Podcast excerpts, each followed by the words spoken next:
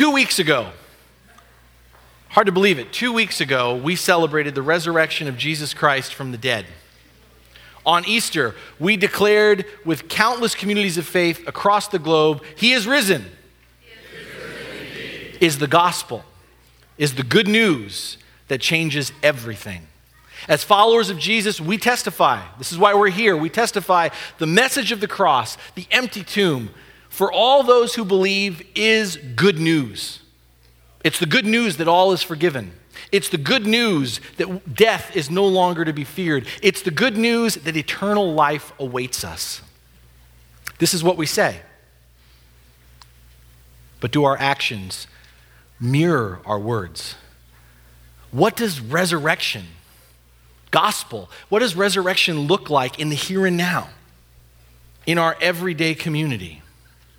For the next four weeks, we are going to spend some time reflecting on a book of the Bible that, for me, answers these questions in a very practical and accessible way. And that book is the book of Philemon, or more appropriately, the letter to Philemon.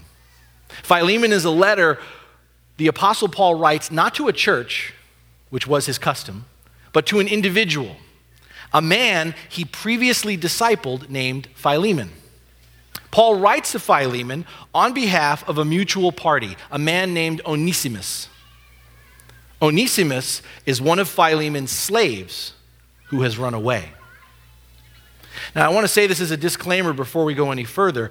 Even though slavery is the backdrop, part of the backdrop of this letter, I want to just prepare you. My intention is not to speak about the practical reality of this issue during this series. I will just say the following very, very briefly.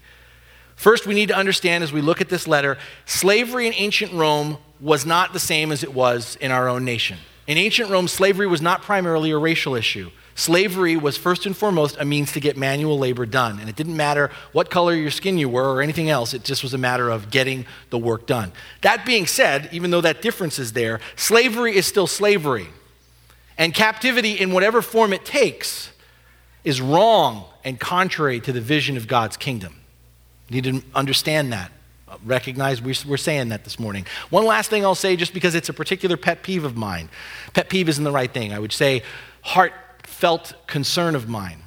Many people know this, some still don't, which shocks me. We exist at a time where slavery exists in more numbers now than it did when we learned about it in school. There are more people in slavery now in the 21st century than we learned about it being abolished in America and in England and in other places. As a brief aside, it, it, it actually keeps me up at night. It literally does. Because I find that people don't know, and even as a church as we do, we all just kind of go, oh, well. And yet at the same time, we celebrate a history of Christians who fought for the abolition of slavery, and yet it exists in greater numbers than it ever has before. Something for us to pray about, talk about for another time.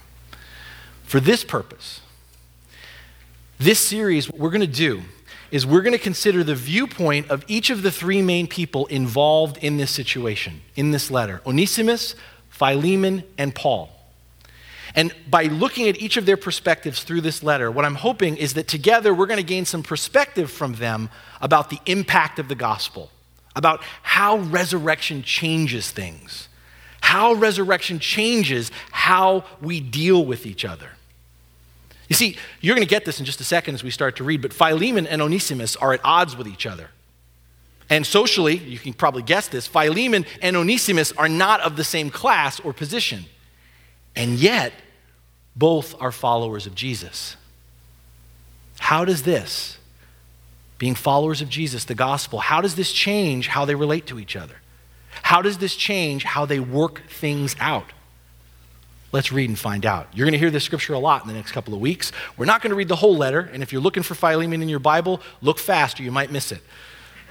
It's on page 837, 25 verses. We're going to read verses 4 through 21. If you have those Bibles open, and I hope you do, let's hear the word of the Lord. Paul writes, I always thank my God as I remember you in my prayers, because I hear about your faith in the Lord Jesus and your love for all the saints. I pray that you may be active in sharing your faith so that you will have a full understanding of every good thing we have in Christ. Your love has given me great joy and encouragement because you, brother, have refreshed the hearts of the saints. Therefore, although in Christ I could be bold and order you to do what you ought to do, yet I appeal to you on the basis of love. I then, as Paul, an old man, and now also a prisoner of Jesus Christ, I appeal to you for my son Onesimus, who became my son while I was in chains. Formerly, he was useless to you, but now he has become useful both to you and to me. I am sending him, who is my very heart, back to you. I would have liked to have kept him with me so that he could take your place in helping me while I am in chains for the gospel. But I did not want to do anything without your consent, so that any favor you do will be spontaneous and not forced. Perhaps the reason he was separated you, from you for a little while was that you might have him back for good, no longer as a slave but better than a slave, as a dear brother. He is very dear to me, but even dearer to you, both as a man and as a brother in the Lord. So if you consider me a partner, welcome him as you would welcome me. If he has done you anything wrong or owes you anything, charge it to me. I, Paul, am writing this with my own hand. I will pay it back, not to mention that you owe me your very self. I do wish, brother, that I may have some benefit from you in the Lord. Refresh my heart in Christ. Confident of your obedience, I write to you, knowing you will do even more than I ask. And this is the word of the Lord. Thanks be to God. So let's look at this from the perspective today of Onesimus. Here's the thing we can only speculate how Onesimus became a slave. We don't know. We can only speculate. Uh, early on in the Roman Empire, most people came into slavery by being prisoners of war. Rome conquered, you lost, you became a slave. By the time of the New Testament, most slavery in ancient Rome was due to being born into it. You were born into slavery. So Onesimus may have been a slave all of his life, born into it because of his parents' slavery. But it's also possible Onesimus could have sold himself into slavery. This seems absurd to us, but very commonplace in ancient Rome because if you couldn't provide for yourself, if you were struggling to make ends meet, you know what? Selling yourself into slavery put a roof over your head and food on the table. And so for some, they even sold themselves into slavery to provide, as crazy as it sounds, a better life. Onesimus may have sold himself into slavery to improve the conditions of his life. Onesimus also could have become imprisoned uh, by his own foolish choices made a lot of bad decisions that finally caught up to him and was sold into slavery as a way of paying off the debt, tremendous debt that he had incurred. We don't know. We don't know how Onesimus became a slave. We don't know how many years he served as a slave. But what we do know is somewhere along the way, Onesimus decided to run. He looked for his window, he waited for his opportunity, and then he bolted. He was gone. He became a fugitive. Onesimus decided to run, and he ran all the way to Rome. You imagine Onesimus, as a runaway, was looking to get lost in the crowd. Big city, Rome, looking to get lost in the crowd. But if you picked up on it, he looked to get lost, but surprise, surprise, he ended up being found by the Lord. He ran in to the Apostle Paul in prison. He went running and he ran right into the Apostle Paul in prison. And you got to understand, he wasn't looking for this. If you're a fugitive, prison is the last place you want to be. And yet, somehow, the Holy Spirit led Onesimus to encounter Paul. More significantly, Onesimus, the runaway, ran headfirst into the gospel of Jesus Christ. We have a fancy theological word for what happened here. You've heard me mention it before, but I'll say it again. That word is providence. Providence, it's a beautiful word. Providence is this idea that God leads us in the midst of our own plans and choices. God leads us to exactly where we need to be. And God does this a lot. Because it's providence, you see, by divine intervention that the lost are found. It's providence by divine intervention that the dead come back to life. It's providence, it's by divine intervention that Onesimus, the slave, becomes free. Free in Christ. Once again, we don't know exactly what Onesimus was like before he encountered Paul. We don't know. But what we do know is those who knew him saw a change that had taken place in his life. Onesimus became in Christ different than what he was before. As people looked upon his life, they could see this. You see, you, did you catch it in the letter? Paul is trying to reflect this back to Philemon. He's trying to reflect this truth back to him as he's trying to convince Philemon to reconcile with Onesimus, which is why he writes Formerly he was useless to you, but now he is useful both to you and to me. Is Paul actually saying that prior to Christ, Onesimus was useless? No. It's a bit of hyperbole that Paul's using here. Paul, Paul is certainly not saying that Onesimus was useless. I mean, just on practical terms, Onesimus in the days of his former, his former days of manual labor was clearly useful. He was productive for Philemon, hence the problem that he's gone, right? And yet, in another way, all that work, all that productivity was only beneficial in the moment. All that work Paul's trying to draw out here that Onesimus had done prior as a slave, all that work amounted to nothing in the span of eternity. My friends, the Bible says that apart from Christ, we can do nothing. Really? Nothing? Really? We can do nothing? Well, no. We can do some things, right? I mean, we, we, can, we can do some good. Sure. Sure. We can be of some use temporarily in the moment. But the key is apart from Christ, whatever we do doesn't last. Apart from Christ, if Jesus isn't in it, whatever we do doesn't last. And therefore, in the framework of eternity, the framework of forever, it is useless. Useless. But Paul writes, no, not anymore. This is the newly resurrected Onesimus. And the newly resurrected Onesimus is useful in an eternal sense. He's working for the kingdom. And if you paid attention, Paul gets specific about this too. How is Onesimus useful? He's useful because he's serving Jesus by helping Paul. It's real earthy and practical. Paul, remember, is in prison, right? And when you're confined to prison, your needs are great, especially if you're a man on a mission like Paul. Your needs are great, but your resources are scarce. And so, in one sense, Onesimus helps Paul, serves Christ by simply meeting Paul's immediate needs, helping to keep Paul fed, helping to keep him clothed, helping him equipped for tools to write with, to study. But it goes further than this. Paul couldn't go anywhere, right? So Onesimus becomes part of the team to send the letters that Paul is writing. He brings other people to Paul so that they can hear the gospel, so that they can be taught. He may even be a part of the follow up work because Paul has to stay in prison. But Onesimus continues to be useful in another deeper way. Which Paul, you can hear the, you can hear the emotion in the words, at least I do. Paul didn't get out much. Onesimus gave Paul encouragement.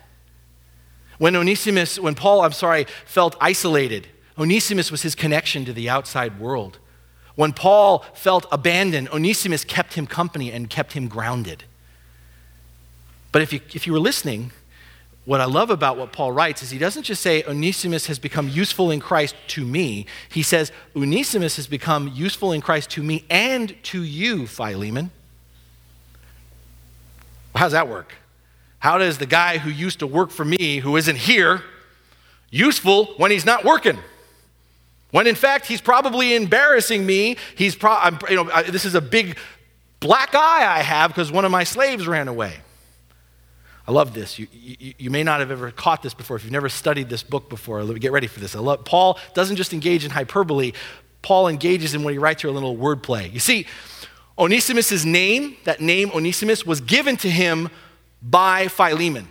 Because that was common Roman custom. When an owner got a slave, the owner got to name the slave. So Onesimus is the name given to that guy by Philemon. Onesimus' name comes from a Greek word that means profitable or useful. Do you see, understand what Paul's doing right here? Paul is telling Philemon, the one you called profitable, useful, is now in Christ, living into becoming true to the name you gave him. But it's even, it's even more nuanced than that. It's beautiful. What Paul is trying to tease out for Philemon is that in serving Paul, Onesimus is, in a sense, representing Philemon. Onesimus' work for Jesus is an extension of Philemon's work for Christ because they're partners. And that's why Paul says he's more useful to you now, serving the advance of the gospel, than he was doing all those tasks you had him doing before. Onesimus, the name. Onesimus, the servant. One sense, nothing's changed. Not his name, not his occupation, but what Paul wants Philemon to get, what we need to get, is in truth, everything has changed. Because Onesimus is embracing his identity in Christ. He's living into his name and he's becoming useful.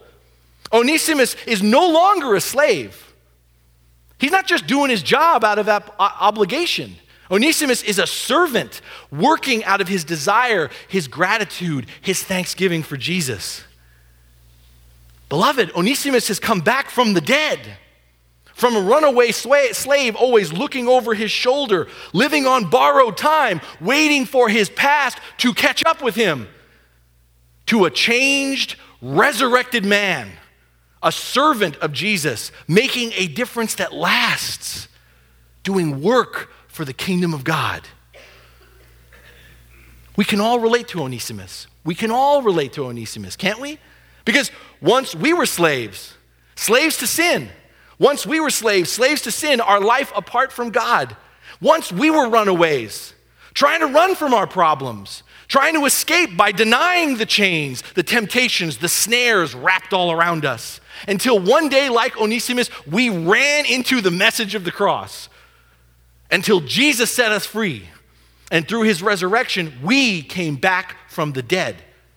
Is that not what we celebrated two weeks ago? Is that not what we believe? And I don't know about you, but when someone comes back from the dead, it ought to be noticeable. You think? When someone comes back from the dead, it ought to be noticeable.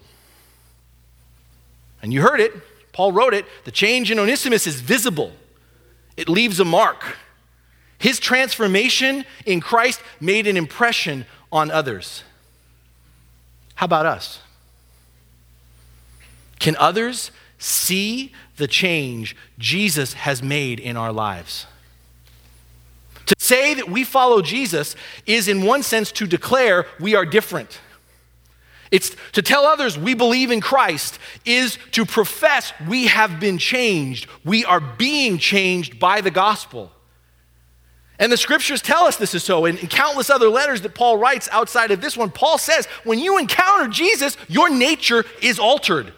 When you are filled with the spirit of grace and truth, you receive, we receive new desires. Gone is our hostility towards God. Gone is our insecurity about ourselves. Gone is our fear of other people. Gone is our pursuit of sin. Gone is our bondage to old, damaging habits and patterns of life and present is our adoration for our Father, our self confidence in Christ, our spirit led, compassionate love toward others. Beloved, when Jesus is in your life, every single relationship we have is changed. It's changed for the better. In Christ, we become a better spouse. In Christ, we become a better parent. In Christ, we become a better friend, a better worker, a better neighbor. And here's the deal that change is readily apparent to others. It is always obvious. And when I say always obvious, I don't mean we're like putting neon on ourselves and going, hey, look at me, check me out. It's absolutely compelling. It's impossible not to see. We don't even have to talk about it. Right? People recognize, don't we? People recognize when a hateful person becomes loving. We notice that. People recognize when an angry person becomes joyful, when an anxious person becomes peaceful, when an impatient person becomes patient. We catch that, right? When a cruel person becomes kind. Others notice when a wicked person becomes good, when a fickle person becomes faithful, when a harsh person becomes gentle, when an undisciplined and careless person becomes self controlled, These particular qualities stand out, beloved, and they can be seen because, according to another letter Paul wrote, a letter to the Galatians, these transformations are the fruit of the Spirit. These are the ways the Spirit of God works in the lives of those he changes. So I ask you again are the people around us seeing and tasting this fruit in our life? Has your life been so transformed by the Spirit of God, other people would identify your love for Jesus through your service to them? I'm not talking, please hear me. I'm not talking about trying to win the approval or love of others by serving them. I'm talking about serving others out of your pursuit and love for Jesus. Coming back from the dead in Christ makes us useful for the kingdom. Are you useful? Think about your employer. Are you useful to your employer? Or is your work just a job you have to do? Is your work just a job you have to do, or is it a calling? What's the difference? A calling is when you recognize the place where you are is a place that God has put you. It's where you recognize that through the quality of the work you do where you are and the exposure you have and the way you treat others, you are sharing the salt and light of Jesus Christ. If you were with us last week, Pastor Tom Ashbrook, who preached to us, he was here in the early start of Grace. And if you didn't hear this story at the breakfast, I'm going to share it with you now. This is a guy who was not a pastor at first. This is a guy like me who served in business. He served in the aerospace industry. And early on, he was feeling that tug. And the very first pastor he had, Pastor Larson, said incredibly wise words that are not just true for him, but are true for all of us. He said, You're not just called by God if you're a missionary or a pastor. You're called by God, and wherever you are, you need to understand and to pray about that the very specific place you are, the office, the part of the aerospace industry, you have access. You have the ability to share Jesus to people I will never get to talk to, see, or touch. Are you useful? Are you useful in your neighborhood or the communities that you're a part of? Beloved, the gospel spurs us to be more than just a face in the crowd. People of the resurrection don't just lay low in their house or remain inactive in the background of a group. People who come back from the dead have a new identity. They become witnesses, the face of the risen Jesus to the people they find themselves among. Are you embracing your identity? Are you living out of a sense of call? Coming back from the dead, Paul writes, in Christ, coming back from the dead in Christ makes us better than we were before. Think about your marriage. Are you a better spouse because of Jesus? Think about your parenting. Are you a better parent thanks to Jesus? And for all of us, as children, we all came from somewhere. As children, are we better sons and daughters because of Christ? My friends, if we're not different, if no one can see any discernible change Jesus has made in us, then we haven't been set free after all. We haven't been set free. We're still living with a slave mentality. We're living with a slave mentality. A slave mentality is when we live like a slave, even though the chains have been broken. A slave mentality is working and serving a master who no longer owns you. And I want to say this particularly to those of us out there who say, well, I, you know what, I've been a Christian all my life. I grew up in a Christian home, so I've, all my life I've always been a Christian. Don't shy away from the question I just asked, because even if we've called ourselves a Christian all our life, grown up in a Christian home, we can still be living with a slave mentality. Think about Onesimus for a second, okay? It was customary at the time when this letter was written that the master of the house, and this is for family, servants, everybody, the master of the house, if that master took on a certain faith, everybody got converted to that faith. Everybody practiced that faith. So bear with me on this. Philemon, we know this from the letter, was discipled by Paul. He came to faith in Christ. When he did, more than likely his whole household then became Christian. And that would include, more than likely, Onesimus, his slave. Onesimus converted to being a Christian too, and yet what we hear in this letter is even though Onesimus was a Christian, he wasn't changed by the gospel until he encountered Paul and actually let Jesus set him free. Have you let Jesus set you free? Tell me you believe in Jesus? Amen. Have you let Jesus set you free? Or are we still living with us as a slave? What are you still a slave to? I know I'm not just talking to one person today. What are you still a slave to? Are you still enchained by resentment? Are you still enchained by a grudge you just keep nursing? Are you still bound up by a secret sin? Imprisoned by a hidden vice, an addiction you just can't let go of? What's still holding you in bondage? Oh, you put on a good show, but you haven't been changed. On the outside, you look free, but on the inside, you're still behind bars. it's just a couple of glasses of wine. It's just a little flirtation. It's just, it's just a little affair. It's just a little money under the table. It's just a little more debt I'm racking up I can't pay. It's just a little steam I'm blowing off when I get angry. It's nothing serious. It's no big deal. It means nothing. You know, hey, hey, I can stop anytime I want to, but you don't stop. You try to run away, but no matter how far you run, it's still there, right? It's still there over your shoulder. Just over your shoulder, the allure the temptation, oh man, the pleasure, that pleasure that comes with a hangover of regret and shame. If I'm talking to you today and it's not me talking, stop running. Stop running. Let yourself be found by Jesus.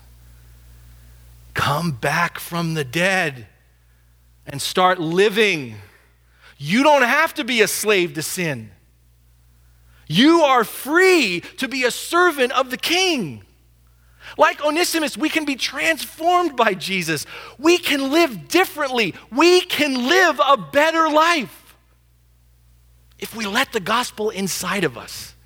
If we let it affect how we think, if we let it affect how we feel, if we let it affect how we respond, like Onesimus, we can experience this incredible shift in our understanding of the God who created us. We can experience this incredible shift in our understanding of this life that we've been given. And this new outlook can bring us purpose and meaning, and we too can experience the joy of working for the kingdom of God by serving others. But make no mistake, change always takes us somewhere. Change always takes us somewhere. There's one final observation we need to make today about Onesimus. And it's this coming back from the dead for Onesimus meant facing his past. Can you imagine it in the midst of all the excitement of new life in Christ, all the usefulness for what he was serving Jesus by serving Paul? And then that day came. Can you picture this? If you've ever thought about it, if you've ever looked at this letter before, the day came when Paul sat Onesimus down and explained.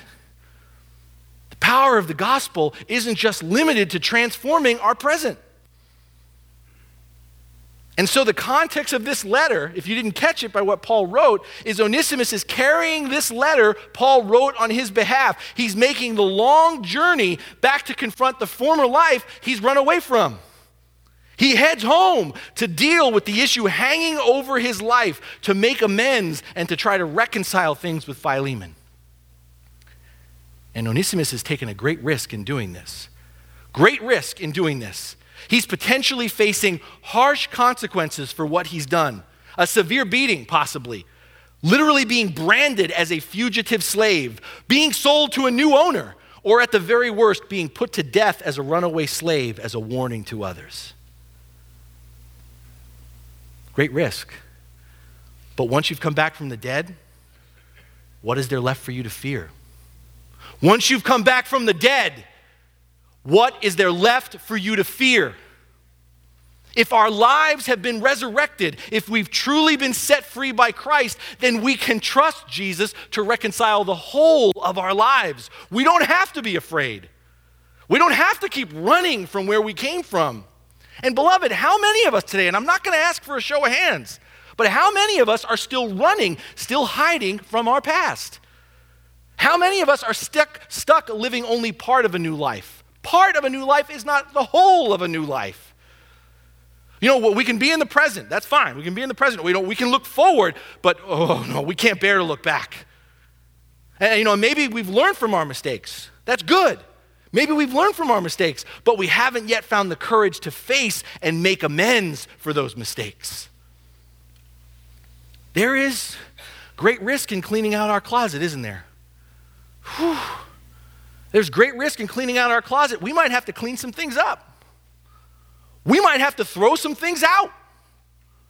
We might have to give some things back. We might find the junk in our closet goes deeper than we thought. There's great risk, but there's even greater reward. Because as we all know, we are only as sick as our secrets.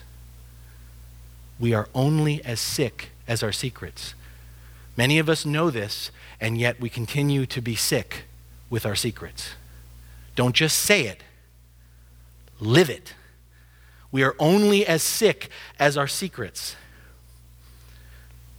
There is so much freedom, so much more breathing room when we clear the air.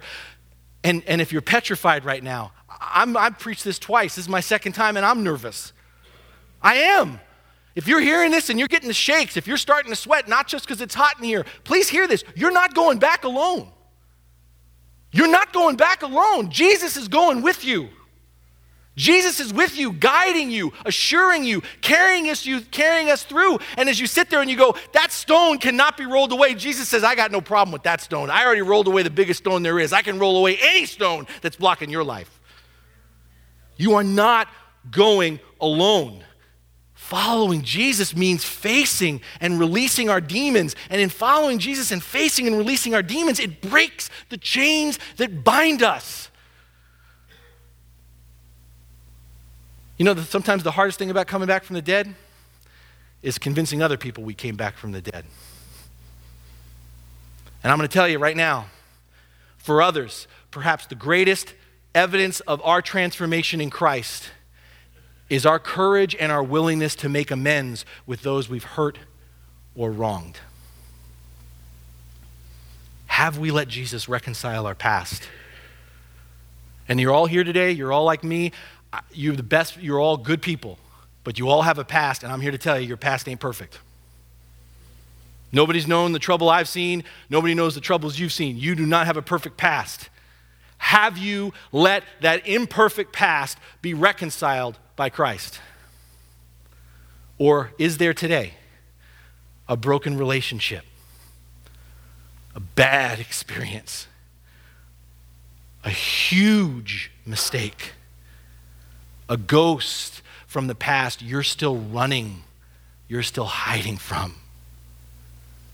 Whatever it is whoever it is, no matter how terrible it was. Hear this. We are only slaves to our past if we refuse to face and reconcile our past with Jesus. We are only slaves to our past if we refuse to face and reconcile our past with Jesus. The invitation this morning is for us to reevaluate, to evaluate our lives. Have we truly come back from the dead? Are we living better? Are we becoming more useful in serving others, being in Christ? Do others notice this transformation in us? Are you useful? Are you better? You open up your bulletin and pull out this card, the part where you can write something. And as I say this, I warn you, this may be the only thing I tell you to do this morning that you're actually going to listen to. Ignore the questions, though they you could, they could be related. Because I don't want you to just hear this message this morning, not that that's what we do. I want you to apply this message this morning. Do others notice the transformation that you've experienced in your life because of Jesus? Are you useful? Are you better in Christ? First line, first open space. I want you this week to ask people these questions. I want you to ask people you trust. Ask them if they see Christ in you. Ask them if they see Christ transforming you for the better. And tell them to be honest. Do they see the change? Do they see Jesus in you? And if they say yes, ask them to be specific. What I want you to do right now, because I know you already have one, is write down the one name. You can write more than one of the person you're going to ask. And the reason why you're not going to listen to me is because if you write it down, that means you have to do it. I'm not going to see. Who is it? Who are you going to ask? I'm with you. And you think you think I, you, you think I, I, I wrote this. I'm still running through names in my head. Beth? No, I'm not asking my wife. No, no, no. no. I'll ask my kids. No, no, no. Asking my kids. I'll ask one of you guys. No, I'm not asking you guys anything. Uh-uh. Maybe my parents. No, probably not a good idea. I'm going to find somebody in a grocery store and I'm going to ask them. And I know what you're thinking. I know why you don't want to write down a name. Because you think, well, I don't need to ask people. I know. And if you're like me, you probably give yourself the same answer I do. Well, of course. Yes. Cha- of course you can see Jesus in me. Isn't it obvious? I mean, come on. Huh? Ask somebody. Somebody you trust, not a stranger in a grocery store. Ask somebody you trust. Ask them if they see Christ in you. Let's be real careful on this. Someone actually stopped me in the sermon and asked this question, so I'm going to address it. When you ask someone, Do you see Christ in me? Typical answers are, Well, you know, yeah, I see you wear a cross. You got a Bible. I know you're always telling me you're going to church. Yeah, I absolutely see Christ in you. Eh, that's not what I mean. Hmm. That's not seeing Christ in you. That means you do Jesus things. Nice. That's good. Do they see Christ in you? And part of it, which is inseparable, is if they see Christ in you, they will see changes that they'll go, That's not you. I know you. You usually have a quick temper and you're so calm. I know you. You're usually the most impatient person I've ever met, and you're extremely patient. It can't be you, so it's got to be Jesus. Do people see Jesus in you, and do they see that change? Ask them to be specific. And if that was hard, get ready for the second one. I asked you, is your past is our past still a shadow that hangs over us? Or have we, with Jesus, reconciled where and what we've come from? Have we made amends with others as needed? I don't want you to just hear that question and just let it kind of sit there. I want you to step out in faith and I want you to pick one piece of your past. And every single person in this room, I guarantee it, when I spoke about this earlier and as I speak about it now, there's probably more than one thing you're thinking about. Pick one. One. One part of your past. A conversation that went bad. A situation that you just still remember. A moment that just blew up. Pick a piece of your past and go back and face it with Jesus. Now, I want to caution you on this. When I ask you to do this, I'm not telling you to go and pick something that's fresh. Something that fr- is fresh is still healing, it's still raw. I'm talking about something in that closet that the statute of limitations passed a long time ago, but for you, it still feels like yesterday. You understand what I'm saying? Pick a piece of your past and go back and face it with Jesus. And if it's necessary, make amends make amends. Now I'm going to give you one last thing on this. You may, you may, what your that piece of your past that, by the way, I want you to write down on the card because if you don't write it down, you won't go there. That piece of your past may be something actual. It may be a physical person that you can go to. It may be an actual place that you can go back to. But I also want to acknowledge reconciling our past, you may not have a flesh and blood person you can go to. That person may have gone home to the Lord or gone is no longer with us. You may not geographically be able to get to that place that you once were. So, this can also be symbolic. And what that means is there's no part of our past, there's no part of your past that you can't go back to with Jesus. You may not be able to actually physically go there, but in your prayer life, you can go back there with Jesus. And so, if you go back there and you feel the prompting to make amends, you may say, Well, if I have a person or a situation, I can make amends. But what if I'm dealing with somebody I can't engage anymore or a situation I can't go back to? Making amends is letting Jesus show you how to make amends symbolically, making peace with your past. Oh, if you didn't like this card before, right? I mean, but beloved, we're not just playing games, right? We believe in Christ we have come back from the dead, right? But coming back from the dead is hard. Coming back from the dead isn't easy on our own. Let's just call it, it's impossible. But thanks to Jesus, we can become resurrected people. If we allow ourselves not just to believe in the gospel, not just to do Jesus stuff, but to be changed by the gospel, to let Jesus have authority over our lives, our lives can become useful. We can become better in our relationships. We can face and reconcile our past without fear. And when we allow Jesus to bring these kinds of transformations in our lives, others notice. People see the difference. And when they see it, see Jesus in and through us, maybe they'll come back from the dead too. Amen.